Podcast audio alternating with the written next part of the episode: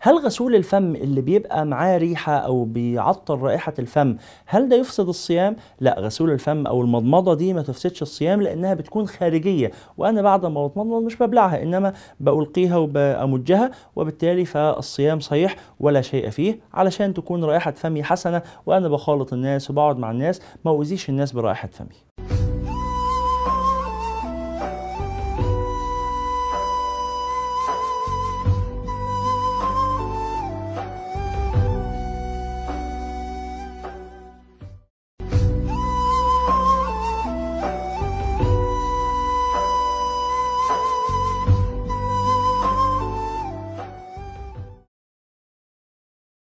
طيب ما معنى الصيام في الشرع الشريف؟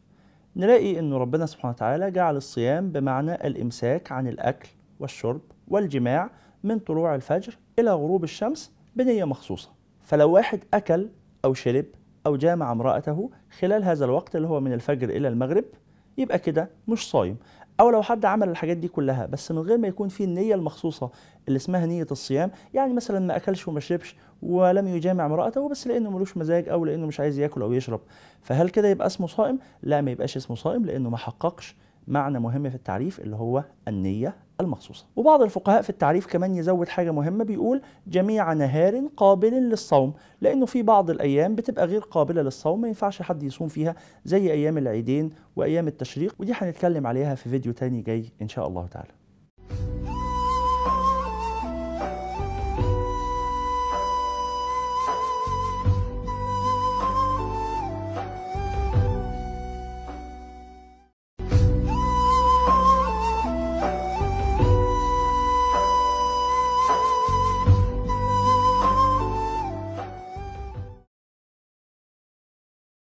متى شرع الصيام؟ الحقيقة أن ربنا سبحانه وتعالى في القرآن ذكر لنا أن الأمم اللي قبلنا كانت بتصوم وحتى السيدة مريم عليه السلام كانت قالت إني نذرت للرحمن صوما فلن أكلم اليوم إنسيا فكان في صيام عند الأمم السابقة والأنبياء كتير منهم جه في وصفهم أنهم كانوا يصومون لله سبحانه وتعالى. لكن الصيام بشكله الحالي اللي إحنا عارفينه اللي هو صيام جميع النهار من الفجر إلى المغرب ده بدأ والنبي صلى الله عليه وسلم كان في مكة وكانوا المسلمين ساعتها يصوموا يوم عرفة بس كان هو ده اللي صيامه فرض وكان صيام رمضان مستحب. لما هاجر النبي صلى الله عليه وسلم من مكة إلى المدينة وأصبح في تطور في التشريع الإسلامي واستقرار للمسلمين في المدينة فرض الله تعالى الصيام على المسلمين صيام رمضان شهرا كاملا وأصبح صيام عرفة هو اللي مستحب. وأنتم عارفين طبعا أن صيامه يكفر سنة ماضية ويكفر سنة لاحق فأصبح صيام شهر رمضان فرض من الله تعالى فرض من السنة الثانية للهجرة والنبي صلى الله عليه وعلى آله وصحبه وسلم صام تسع رمضانات متوالية إلى أن غادر دنيانا وانتقل إلى جوار ربه سبحانه وتعالى في شهر ربيع الأول من العام الحادي عشر من الهجرة.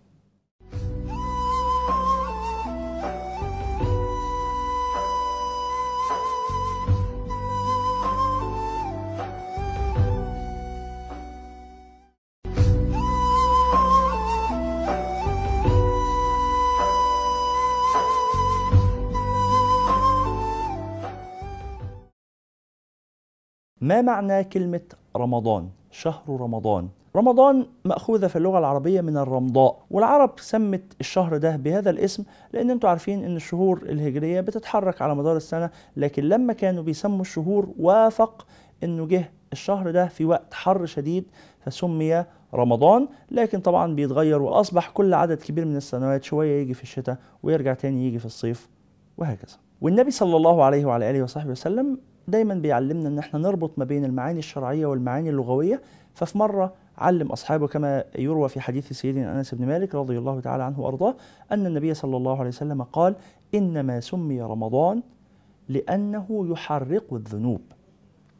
لأنه يحرق الذنوب. فهو بيعلم أصحابه هم عارفين إيه معنى كلمة الرمضاء وعارفين إيه معنى كلمة رمضان بس الشهر ده بقى اسمه كده ليه؟ فقال لهم إن التسمية القديمة اللي أنتوا عارفينها في الجاهلية تسمية صحيحة وكمان الشرع بيوافقها ويؤيدها ويدعمها فرمضان زي ما الجو فيه بيبقى حر جدا فيحرق الجسم من الخارج ويبقى الإنسان يشعر بالحر الشديد والتعب فكذلك هو يحرق الذنوب لأنه كأنه بيدوب الذنب كده وينهيه خالص فتخرج من شهر رمضان وقد برئت من ذنوبك إن شاء الله.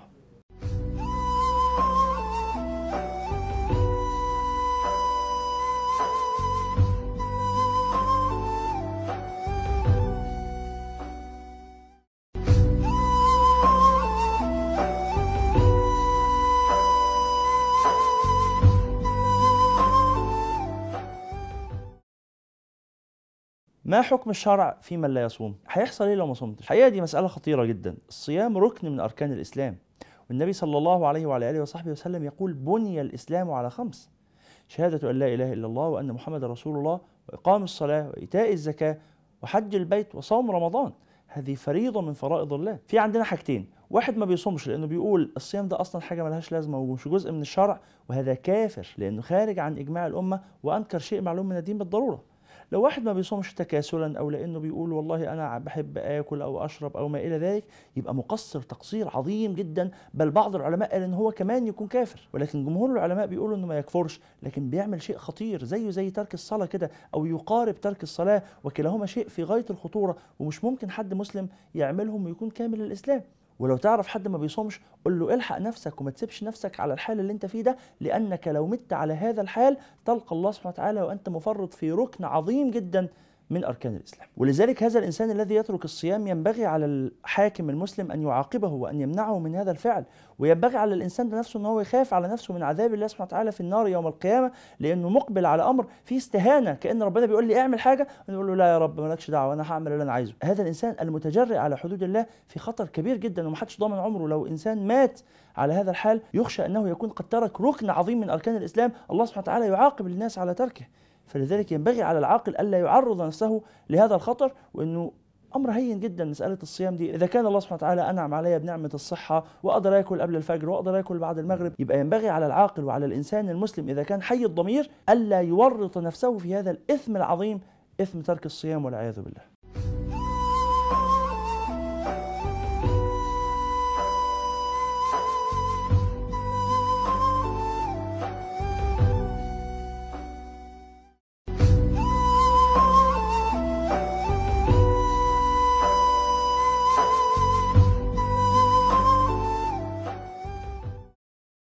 ما أجر الصيام؟ الصائم له أجر عظيم جدا عند الله سبحانه وتعالى لأن ربنا سبحانه وتعالى بيقول إنما يوفى الصابرون أجرهم بغير حساب وروي عن النبي صلى الله عليه وسلم أنه قال الصوم نصف الصبر فالصوم ده نوع من أنواع الصبر. والنبي عليه الصلاة والسلام يقول في الحديث القدسي فيما يرويه عن رب العزة سبحانه وتعالى الحديث المشهور كل عمل ابن آدم له إلا الصوم فإنه لي وأنا أجزي به. ولذلك الصائم ربنا سبحانه وتعالى مش بيحاسبه يوم القيامة على الأجر ويعطي له أجره بالحساب إنما يجازف جزافا. يعني يعطى أجره كده بالإيه؟ بال بال بالكم الكبير بلا حساب لأنه هذا الصوم له ثواب. حد هيقول طب ما العبادات كلها لله إشمعنى ربنا سبحانه وتعالى يقول إلا الصوم فإنه لي؟ نعم العبادات كلها لله لكن ربنا شرف الصيام بالنسبة إليه زي ما الأرض كلها لله أرض الله واسعة. ومع ذلك ربنا شرف حتة من الأرض اسمها بيت الله الحرام. كما يقول النبي صلى الله عليه وسلم لخلوف فم الصائم حين يفطر أطيب عند الله من ريح المسك. فالله سبحانه وتعالى يحب الصائمين ويحب رائحة الصائمين فلذلك أجر الصائم عند الله ليس له جزاء. والصائمون يفتح لهم باب يوم القيامة اسمه باب الريان. يدخلون منه لا يدخل منه غيرهم. فإذا دخلوا جميعا أغلق. وذلك لما للصوم من فضيلة عظيمة عند الله سبحانه وتعالى. فلذلك الإنسان ينبغي أن يقبل على الصوم وهو فرحان. والنبي صلى الله عليه وعلى آله وصحبه وسلم يقول للصائم فرحتان. للصائم فرحتان. فرحة عند فطره وفرحة عند لقاء ربه. إذا أفطر فرح بفطره وإذا لقي ربه فرح بصومه. فهذا أجر عظيم جدا. نسأل الله سبحانه وتعالى أن يجعلنا وإياكم ممن يحوزون هذا الأجر وأن يجعلنا من الصائمين في رمضان وفي غير رمضان إن شاء الله تعالى.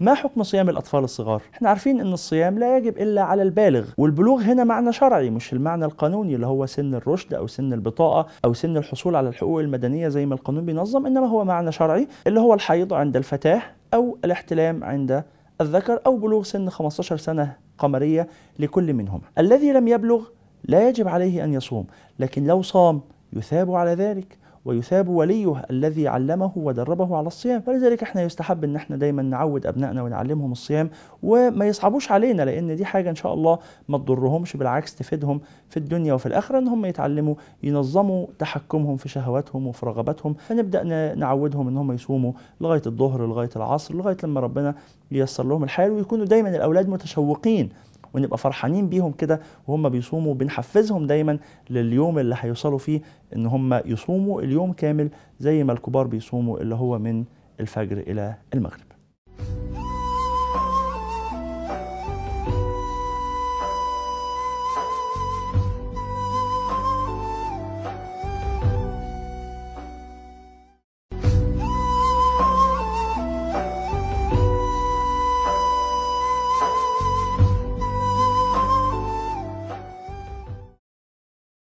هل تارك الصيام كافر؟ الحقيقة العلماء قالوا لا الذي يترك الصيام تكاسلا أو استهانة يكون آثم إثم عظيم جدا والذي يتركه إنكارا لفرضيته يكون كافرا، لكن مش معنى إن إحنا نقول إن الذي يترك الصيام مع إقراره بأنه فرض لا يكون كافرا ده مش معناه إن الناس تتجرأ على ترك الصيام وتقول لا خلاص أنا كده طالما لن أكون كافرا بتركه يبقى أعمله. لا لأنه تحت الكفر حاجة خطيرة جدا قريبة من الكفر اسمها ترك فرائض الله سبحانه وتعالى. فينبغي أن الإنسان لا يقدم على هذا الأمر الخطير وأن يحرص على صيام هذه الفريضة التي فرضها الله سبحانه وتعالى.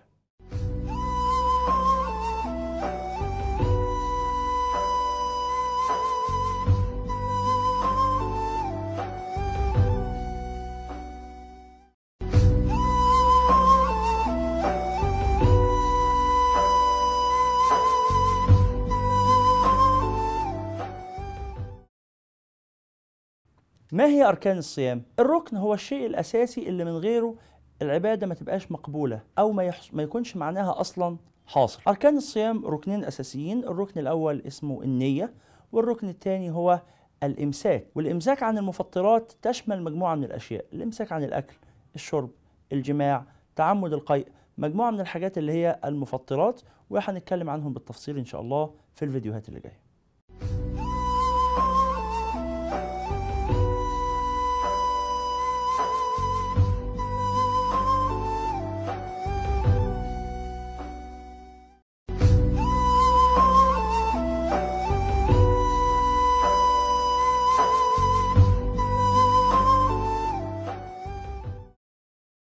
ما أهمية النية في العبادة؟ النبي صلى الله عليه وعلى آله وصحبه وسلم يقول إنما الأعمال بالنيات. والعلماء يقولون أنه منهم الإمام الشافعي أنه هذا الحديث ثلث الدين. يعني في ثلاث أحاديث عليها مدار الإسلام. منها هذا الحديث الشريف؟ ليه؟ لأن الأمور بمقاصدها. لا عمل إلا بنية. لو أنا عملت حاجة ومليش منها هدف يبقى ملهاش قيمة أصلا ملهاش ثمرة ملهاش معنى.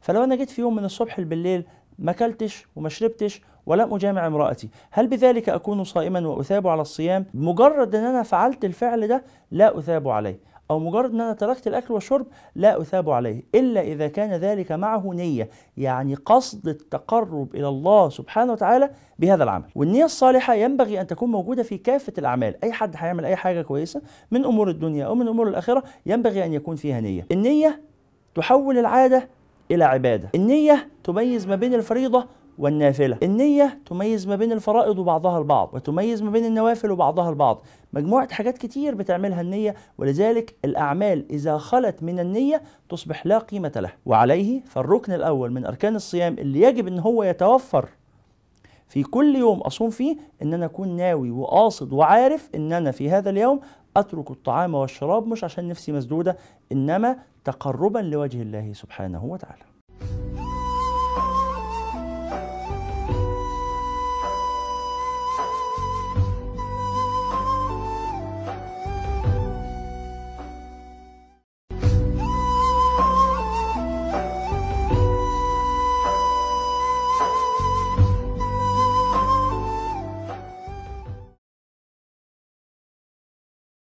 هل يمكن للنية أن تجعل الصيام حرام؟ طبعا يبدو السؤال غريب هو الصيام ممكن يبقى حرام؟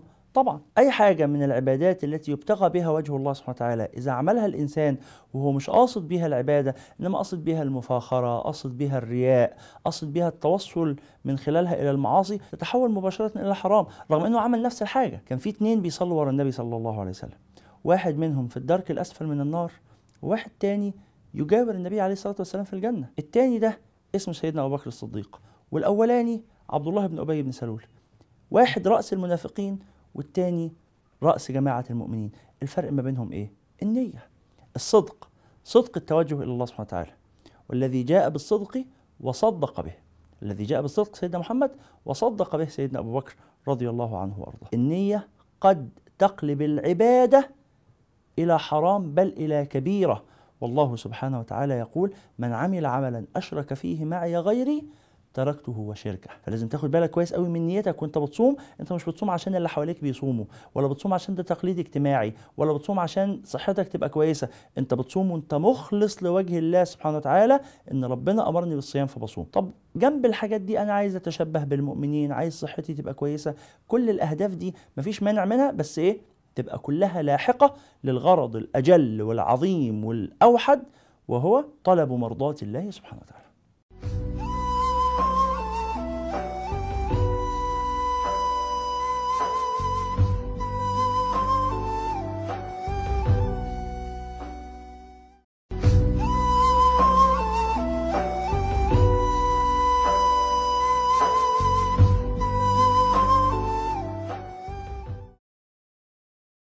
كيف أنوي الصيام؟ أنوي إزاي؟ إيه هي النية؟ اتفقنا ان النية معناها القصد إن أنا أكون عارف أنا بعمل إيه ولذلك ما يشترطش فيها التلفظ بلفظ معين ممكن مجرد إن أنا جوه قلبي بس فاكر ما بين المغرب والفجر خلال الليل يعني إن أنا بكرة إن شاء الله هكون صايم أروح أجيب زبادي أروح أجهز السحور أثناء ما أنا بتناول طعام الإفطار أثناء ما أنا بشرب شوية مية أول ما المغرب أذن مجرد إن تيجي في بالي فكرة إن أنا بكرة إن شاء الله هكون صايم هي دي النية المطلوبة وأنا كده أكون استحضرت النية طب لو أنا عايز بقى أكون متأكد أكتر ويبقى الموضوع واضح كده ومحدد يستحب إن أنا أتلفظ وأقول نويت صيام غد يوما من شهر رمضان اتباعا لأمر الله تعالى أو قياما بفريضة الله تعالى. ده يبقى أفضل حاجة.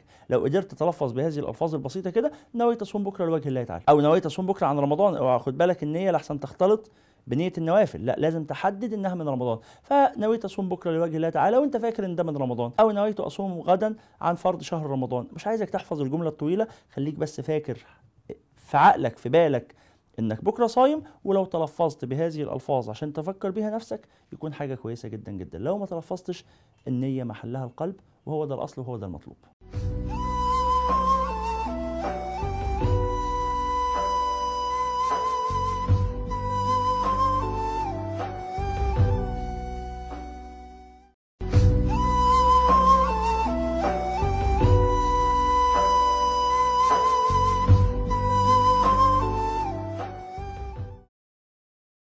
هل يجب إن أنا أنوي لكل يوم نية مستقلة أو أجدد نيتي في كل ليلة من رمضان ولا ممكن نية واحدة تكفي الشهر كله؟ الحقيقة إن جمهور العلماء على إنه يجب تبييت النية لكل ليلة. يعني كل يوم قبل ما يبدأ لازم خلال الليل ما بين المغرب والفجر تنوي إنك بكرة صايم. وزي ما اتفقنا قبل كده تنوي دي مش لازم تتلفظ. كفاية بس إنك تكون فاكر إن بكرة إن شاء الله هيكون صيام وإنك بكرة هتكون صايم. المسألة دي مذهب الإمام مالك مخالف فيها الرأي الجمهور. سيدنا الإمام مالك بن أنس رضي الله تعالى عنه وأرضاه مذهبه إنه ينفع نية واحدة من أول الشهر تجزئ للشهر كله. لكن المذهب ده في بعض التفاصيل الفقهية المهمة اللي بيغفل عنها كثير, من الناس وهم بينقلوا هذا الرأي الفقهي منها مثلا إنه لو انقطع تتابع وجوب الصوم عليك فلازم تحدث نية جديدة زي لو في سفر أو مرض أو نحو ذلك.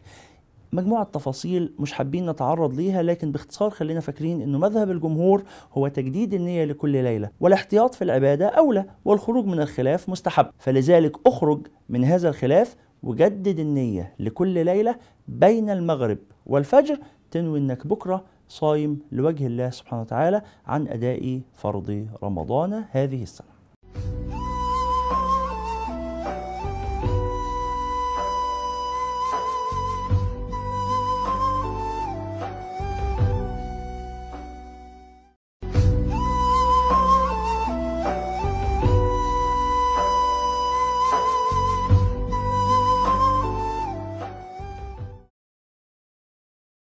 ماذا أفعل إذا بدأ اليوم أو أذن الفجر ولم أكن قد نويت بالليل؟ اتفقنا أنه يجب تبييت النية لكل ليلة والليلة بتبدأ من المغرب إلى الفجر. واتفقنا كمان أنه النية هي مجرد بس أن أنا أكون فاكر أن أنا بكرة إن شاء الله هكون صايم. مش أكتر من كده مش لازم أتلفظ ولا أي حاجة. طب لأ أنا ما خطرش في بالي خالص أن بكرة هيبقى صيام. نسيت تماما ما جاتش في بالي الفكرة دي ما بين المغرب إلى الفجر. عمري ما فكرت في حاجة زي كده خلال هذا الوقت. وبدأ اليوم بالفعل وأذن الفجر أعمل إيه في الحالة دي؟ صيام هذا اليوم بطل. هكمل اليوم مش هاكل مش هشرب. احتراما للشهر لأن الشهر ده ليه قدسية. فلا آكل ولا أشرب ولا أفعل أي شيء من المفطرات إلى أن يؤذن المغرب. وبعد انتهاء شهر رمضان حقضي هذا اليوم مرة أخرى لأن صومه قد بطل لأني لم أستوفي الركن الأول في أركان الصيام وهو النية إن هي تكون في كل ليلة.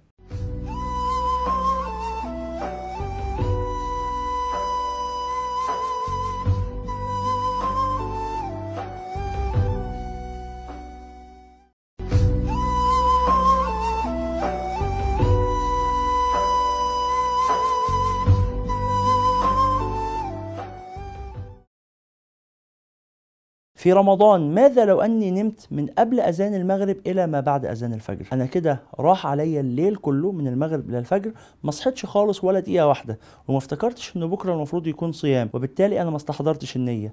أعمل إيه؟ زي ما قلنا في الفيديو اللي فات على طول اليوم ده كده صيامه باطل وهضطر إن أنا أعيد اليوم ده بعد رمضان لكن طبعا هكمل اليوم لا آكل ولا أشرب احتراما لحرمة الشهر. إلا بقى لو كنت تعبت جدا وخلاص وأصابتني مشقة ومش هقدر أكمل اليوم صيام يبقى أفطر لأجل المشقة. لكن في الحالتين أنا كده كده لازم أعيد اليوم ده لأنه أصبح عبادته باطلة بسبب عدم استيفاء شرط النية أثناء الليل.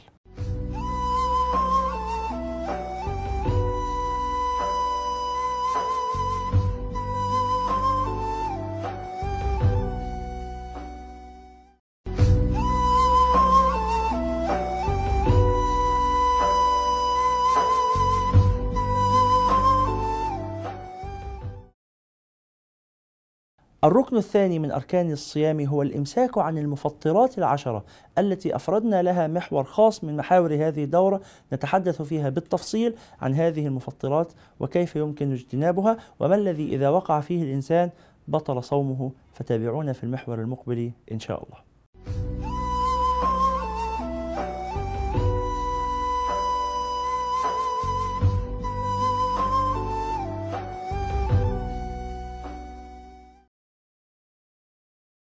هل يجوز لي أثناء اليوم ألا أتم صومي؟ يعني أنا النهارده صايم وجيت على بعد العصر حسيت إن أنا يعني مش عايز أكمل اليوم صيام، جالي ضيوف عايزين ناكل مع بعض، أنا في فسحة مع بعض الأصدقاء أو نحو ذلك، هل يجوز أن أفطر في هذه الحالة؟ الجواب إذا كان هذا اليوم صوم فريضة فهذا لا يجوز، الفريضة اللي هي رمضان أو قضاء رمضان أو النذر أو الكفارات. صيام الفريضة لا يجوز نقضه أثناء النهار. ممكن من بالليل بعد ما تنوي أن أنا بكرة صايم أرجع أغير رأيي. بدل ما كنت بكرة حقضي رمضان خلاص حقضيه في يوم تاني. من حقي أغير نيتي أثناء الليل. لكن إذا تلبست بالصيام وكان صيام فريضة يجب علي أن أتم هذا الصوم إلى آخر اليوم إلا في حالة واحدة بس. لو حصل عندي عذر قهري غير محتمل زي الحيض أو النفاس أو المرض أو المشقة الشديدة غير المحتملة أو نحو ذلك. ده في صيام الفريضة. أما في صيام النافلة فيجوز أثناء اليوم النبي صلى الله عليه وعلى آله وصحبه وسلم قال الصائم المتطوع أمير نفسه إن شاء أفطر وإن شاء أتم. فأنا ممكن خلال اليوم على بعد الظهر جالي ضيوف أو رحت ضيف عند حد أو أهلي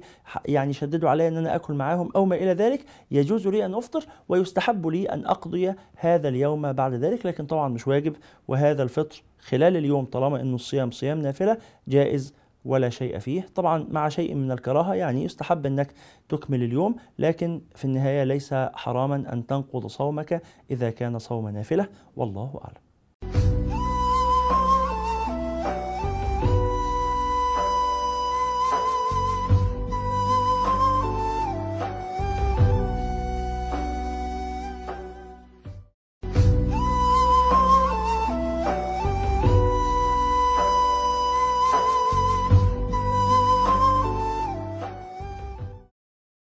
يجب الصيام على كل مسلم بالغ عاقل قادر على الصوم حسا وشرعا. هي دي الصفات الأربعة اللي إذا توفرت يجب على الإنسان إن هو يصوم. نبدأ بكلمة مسلم يعني الصيام لا يصح من الكافرين. لو واحد كافر صام وهو أصلا لا يشهد أن لا إله إلا الله وأن محمد رسول الله فلا يصح صومه. يجب إن هو يسلم الأول عشان يبقى مفروض عليه الصيام وعلشان يصح منه الصيام. الحاجة الثانية بالغ. يعني الصيام لا يجب على الصبيان. طبعا بنعودهم هم صغيرين على الصيام لكنه ليس واجبا عليهم فلا يأثموا إذا تركوا الصيام. عاقل. فالإنسان المجنون أو اللي بيفقد عقله لمدة طويلة جدا أو اللي في غيبوبة أو ما إلى ذلك هذا لا يجب عليه الصيام لأنه غير مكلف. والنبي صلى الله عليه وعلى آله وصحبه وسلم يقول رفع القلم عن ثلاث عن المجنون حتى يفيق وعن الصبي حتى يبلغ وعن النائم حتى يستيقظ. رابع حاجة من صفات من يجب عليهم الصوم القدرة. على الصوم حسا وشرعا. حسا يعني ما يكونش مريض ما يكونش تعبان تعب شديد جدا يمنعه من الصيام. وشرعا يعني ما تكونش المرأة حائض أو نفساء أو ما يكونش على سفر لأن الإنسان اللي على سفر يجوز له أن يصوم ولكن لا يجب عليه ذلك كما سنذكر بعد قليل إن شاء الله.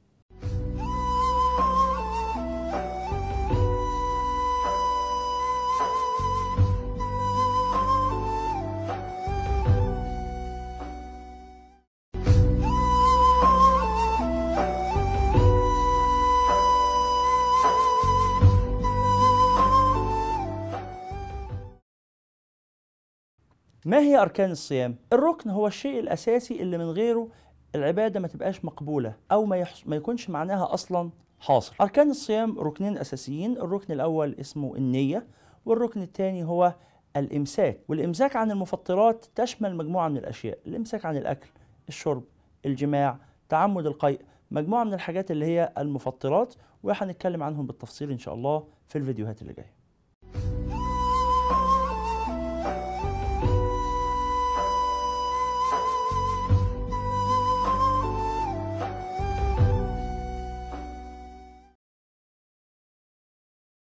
هل اللبان بيفطر؟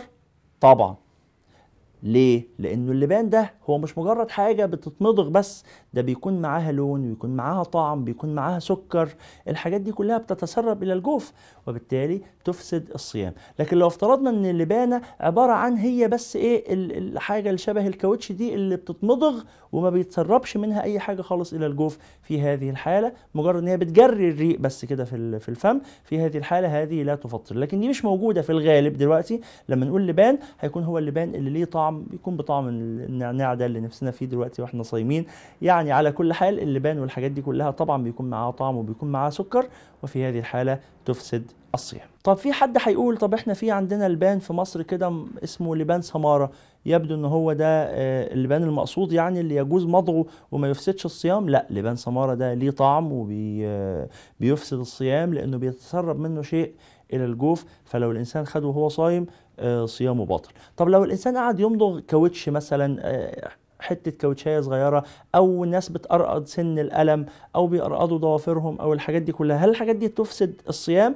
نقول الحاجات دي لو اتسربت اتقطعت كتل أو حتت صغيرة كده وبلعتها مع الريق تفسد الصيام. لكن لأ ما بلعتهاش ده مجرد إن أنا بقرقضها أو بمضغها وبخرجها من فمي ولم يتسرب منها شيء إلى الجوف فهذه لا تفسد الصيام. مجرد إن هي إيه؟ قرقضه خارجية كده.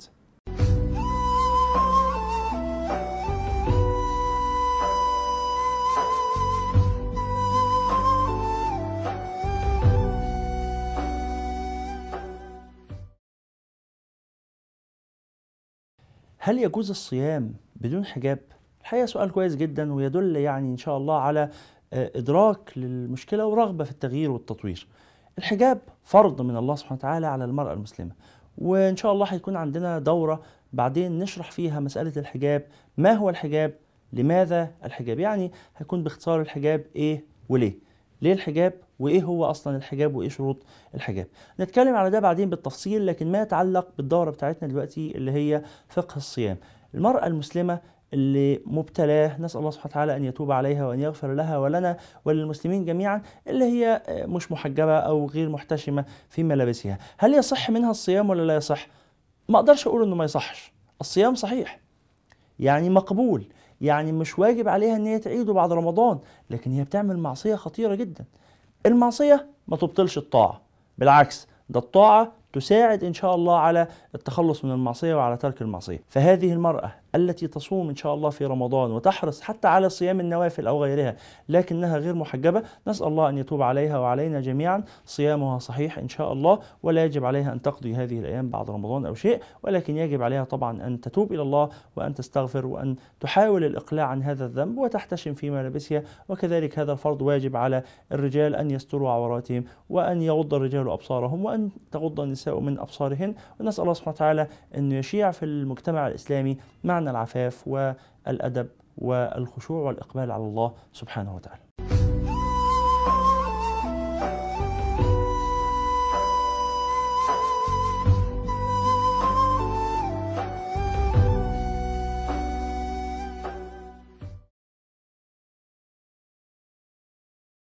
هل التبرع بالدم أو الحجامة تفسد آه، الصيام؟ الجواب لا، أي حاجة تخرج من الجسم آه، عرق، تبول تبرز أي حاجة قضاء الحاجة الحاجات دي كلها لا تفسد الصيام. فقط لو إنه الإنسان يعني تعمد إخراج القيء هو ده اللي يفسد الصيام. لكن التبرع بالدم أو الحجامة ما تفسدش الصيام. طب أنا بعد ما بتبرع بالدم بيدوا لي علبة عصير أشربها عشان خاطر أعوض السكر اللي جسمي فقده. هل علبة العصير دي بتفطر؟ الحقيقة آه علبة العصير اللي بتشربها بعد ما بتتبرع بالدم بتفطر. فلو أنت صايم يجوز ليك إنك تتبرع بالدم مفيش مشكلة. لكن مفيش داعي لعلبة العصير ابقى أشربها بعد آه، أذان المغرب. ولو انت صايم أصلا يستحب انك يعني ما تتبرعش بالدم عشان ما تلاقيش نفسك آه، مضطر بعد شوية انك تعبان ومش قادر تكمل اليوم وغصب عنك يبقى في مشقة وتلاقي نفسك مضطر تفطر. فالأفضل تأجل التبرع والحمد لله في المساجد عندنا نلاقي في صلاة التراويح في آه، فرص كبيرة للتبرع بالدم تقدر تتبرع بالدم في صلاة التراويح وتكون واكل وشارب براحتك.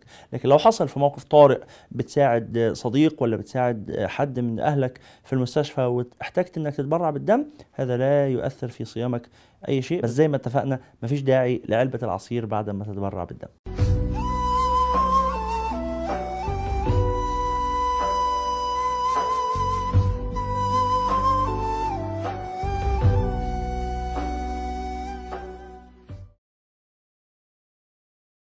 هل الحقنة الشرجية أو الحقنة المهبلية تفسد الصيام؟ الجواب نعم، أي حاجة تدخل إلى الجسم من خلال الدبر بالنسبة للرجل أو المرأة أو من خلال القبل اللي هو الفرج بالنسبة للمرأة هذه تفسد الصيام.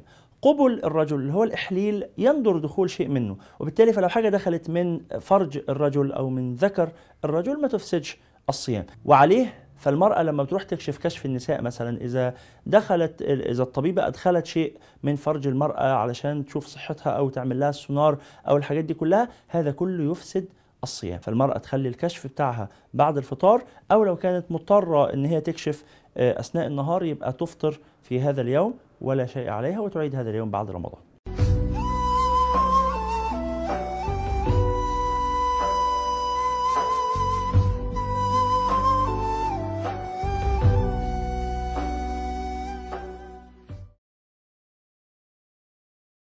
هل النخامة أو البلغم بيفطر؟ الجواب لو البلغم ده جوه زوري لكن أنا ما طلعتوش هو جوه زوري وبلعته مباشرة من غير ما يطلع إلى داخل فمي أصلا خلاص لا بأس صيامي صحيح. لكن لو خرج داخل فمي بقى موجود على لساني وكنت قادر على إخراجه وبعدين بلعته في هذه الحالة بطل الصيام. طب افرض البلغم ده خرج إلى فمي وأصبح داخل فمي وأنا داخل الصلاة. ماذا أفعل؟ أطلع منديل أو أي حاجة وأخرج فيها البلغم وأكمل صلاتي. ما ابلعوش لأني لو بلعته هتبطل صلاتي وكمان هيبطل صيامي. طب ينفع أفضل محتفظ بيه جوه بقي لو مش معايا منديل أو حاجة؟ أحتفظ بيه جوه بقي أثناء الصلاة وبعد الصلاة أبقى بخرجه؟ آه لا مانع من هذا لكن خلينا فاكرين إنه لو بلعنا البلغم بعد ما خرج إلى داخل الفم ففي هذه الحالة يبطل الصيام وتبطل الصلاة كذلك.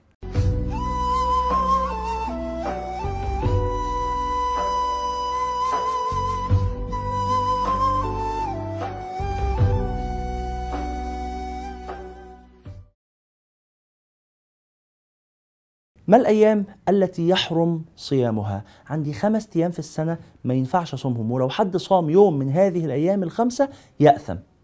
أول يوم يوم العيد الصغير اللي هو عيد الفطر اللي هو يوم واحد شوال. تاني يوم يوم عيد الأضحى اللي هو يوم عشرة ذي الحجة. بعد كده في ثلاث أيام متوالية اللي هي أيام التشريق. يوم 11 و12 و13 هذه الأيام الخمسة يحرم صومها ومن صام يوما منها أثم ولم يثب على صومه ذلك عند الله سبحانه وتعالى. فينبغي على الناس ألا يصوموا في هذه الأيام يوم العيدين وأيام التشريق الثالثة.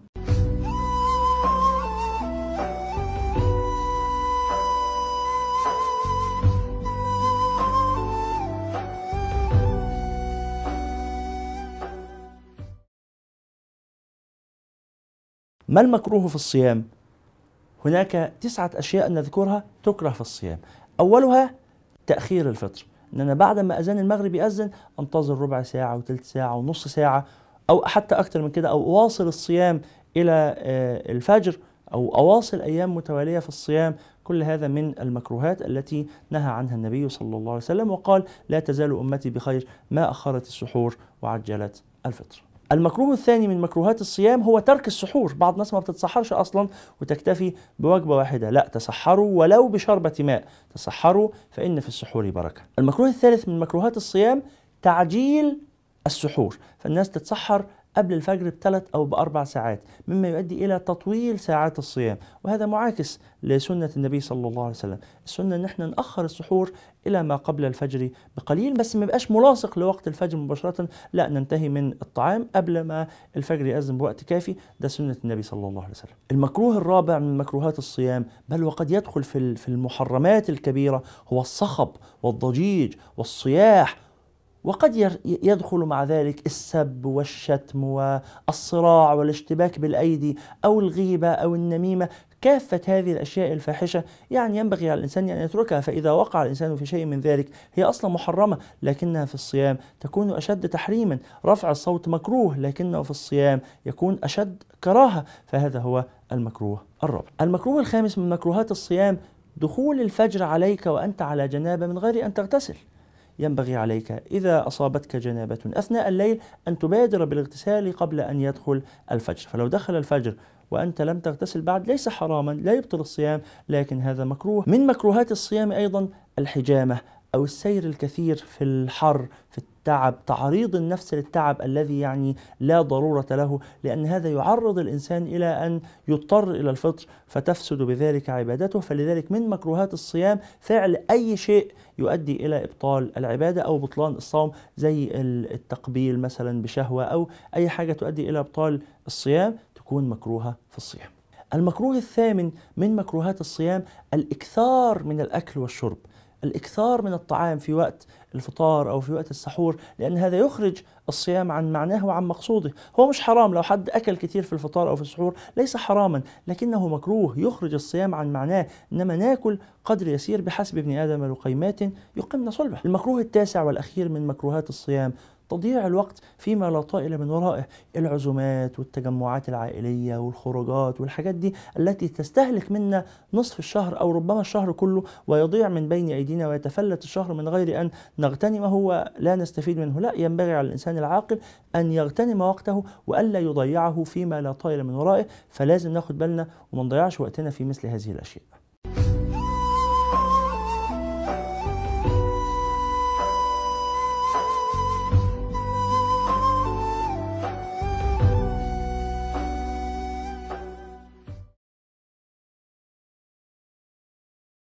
هل يجوز لمن يفطر بعذر أن يأكل أمام الناس؟ يعني أنا على سفر والمسافر أصلا مش واجب عليه إن هو يصوم. طيب هل ينفع بقى أنا مسافر اسكندرية أقعد كده على الشط في اسكندرية وأفتح المية والأكل وأكل على الكورنيش في نهار رمضان؟ الجواب لا. الذي يفطر بعذر يجوز له أن يأكل وأن يشرب ولكن يستتر عن أعين الناس لأن الذي يجاهر بالأكل والشرب كأنه بيشيع بين الناس المسلمين ثقافة الاجتراء على حرمة هذا الشهر العظيم. فالمعذور الرجل المعذور بالسفر أو المعذور للمرض أو المشقة أو كبر السن أو المرأة الحائض أو النفساء أو الحامل أو المرضع أي حاجة من الأعذار المبيحة للفطر إذا كنت هتفطر مفيش أي إشكال أبدا ولكن تستتر بالأكل أو الشرب عشان ما يشاعش ما بين الناس ثقافة الناس عادي جدا تاكل وتشرب جهارا نهارا وفي يوم فرض الله سبحانه وتعالى على الناس أن يصوموا فيه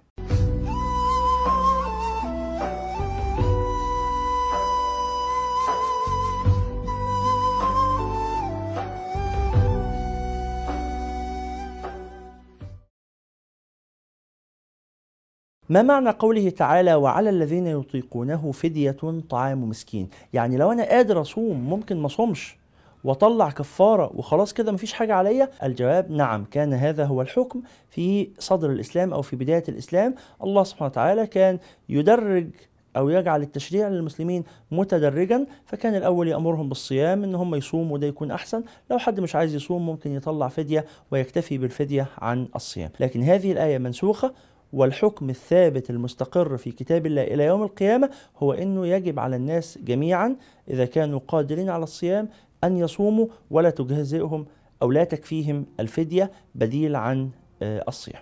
وهناك قول آخر في هذه المسألة من آه، وهو تفسير سيدنا عبد الله بن عباس إنه الذين يطيقونه أي يستطيعونه لكن بمشقة شديدة زي كبير السن مثلا أو المريض مرض يستطيع معه أن يصوم لكن الصيام سيجعله يقع في مشقة. ففي هذه الحالة يجوز له أن يترك الصيام وأن يكفر عن أو أن يخرج آه، كفارة أو فدية آه، عن صومه هذا أو عن هذا اليوم الذي أفطره إذا كان لا يتوقع أنه يشفى من هذا المرض. يعني مريض بمرض مزمن أو شيخ هرم.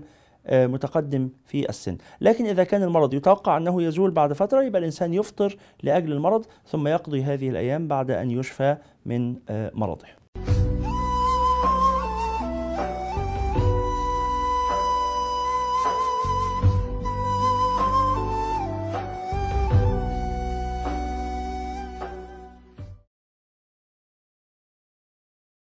هل يجوز للفتاة الحائض إن هي آه، تخبي وما تاكلش وتعمل نفسها صايمة قدام الناس عشان الحرج؟ الجواب نعم لا إشكال في هذا، بس تاخد بالها من حاجة مهمة قوي إن هي كل شوية كده أو لازم على الأقل ولو مرة في اليوم إنها تستخبى وتدارى وتاكل أو تشرب وتكسر صيامها وما تنويش الصيام وما يبقاش ده على سبيل العبادة، لكن قدام الناس مش لازم يعني يبان إنه فلانة اللي راحة دي وفلانة اللي جاية دي عندها الدورة دلوقتي أو هي في وقت حيضتها، فلا إشكال إن هي تتوارى عن الناس بإنها قدام قدامهم ما تاكلش وما تشربش ده مش نفاق ومش أي حاجة خالص لكن لازم تراعي كلام الأطباء وتعوض جسمها عن فقد السوائل اللي بتفقدها وتشرب مية كتير. طب في بنت ساعات تقول لأ أنا عايزة أتشبه بالصائمين فمش عايزة آكل ومش عايزة أشرب من باب التشبه بالصائمين نقول لك كده غلط ما تعمليش كده. أنت بتضري نفسك وبتضري جسمك وبتعملي حاجة ربنا ما أمركيش بيها بالعكس أمرك بعكسها. لما يكون يوم الحيض تاكلي عادي تشربي لو سمحتي تشربي كتير تشربي عصير تشربي اللي انت عايزاه كله لكن كل ما في الأمر إنك تعملي الكلام ده في مكان بعيد عن الناس بحيث ترفعي الحرج عن نفسك. لكن لا تصومي ولا أصلا مطلوب منك تعملي كده. انت العباده ليكي في اليوم ده هو إنك تاكلي وتشربي وتذكري الله سبحانه وتعالى وتكثري من الاستغفار وتكثري من الاستماع إلى آيات القرآن الكريم. طبعا لا يجوز قراءة القرآن من المصحف لكن يجوز قراءة القرآن إذا كنت حافظاه تقرأي من حفظك أو ما إلى ذلك وثوابك عظيم وثوابك محفوظ عند الله سبحانه وتعالى فهذا أمر لا إشكال فيه والله أعلم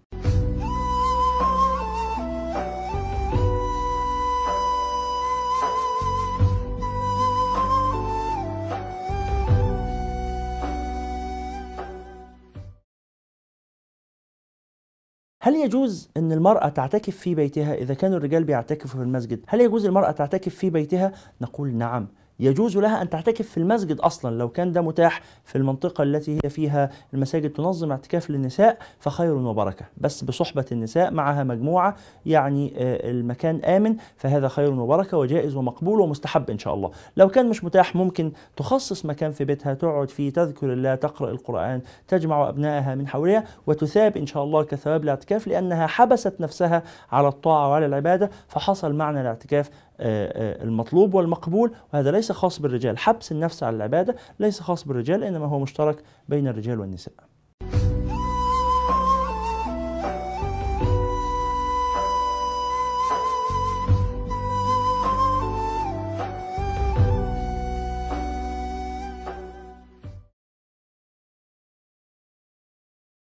وأنا بتوضى دخل شوية مية في زوري وبلعتهم بالغلط. هل آه، صيامي باطل؟ لا صيامي مش باطل. ده هو لولا شوية المية اللي بنشربهم وإحنا بنتوضا ما كناش نعرف نكمل اليوم في الحر ده. طبعا يا اخوانا إذا تعمدنا شرب الماء أو إذا بلغنا في المضمضة والغرغرة وقعدت أغرغر كده بالمية فتسرب المية إلى آه، جوفي بطل الصيام لأني بلغت لأني أسأت. لكن لو المضمضة العادية بس بلعت شوية مية صغيرين في حدود إيه؟ ازازتين ثلاثة كده ولا كوبايتين ثلاثة مية. يعني هذا طبعا يفسد الصيام كوباية تفسد الصيام لكن قطره أو قطرتين بالغلط لا تفسد الصيام.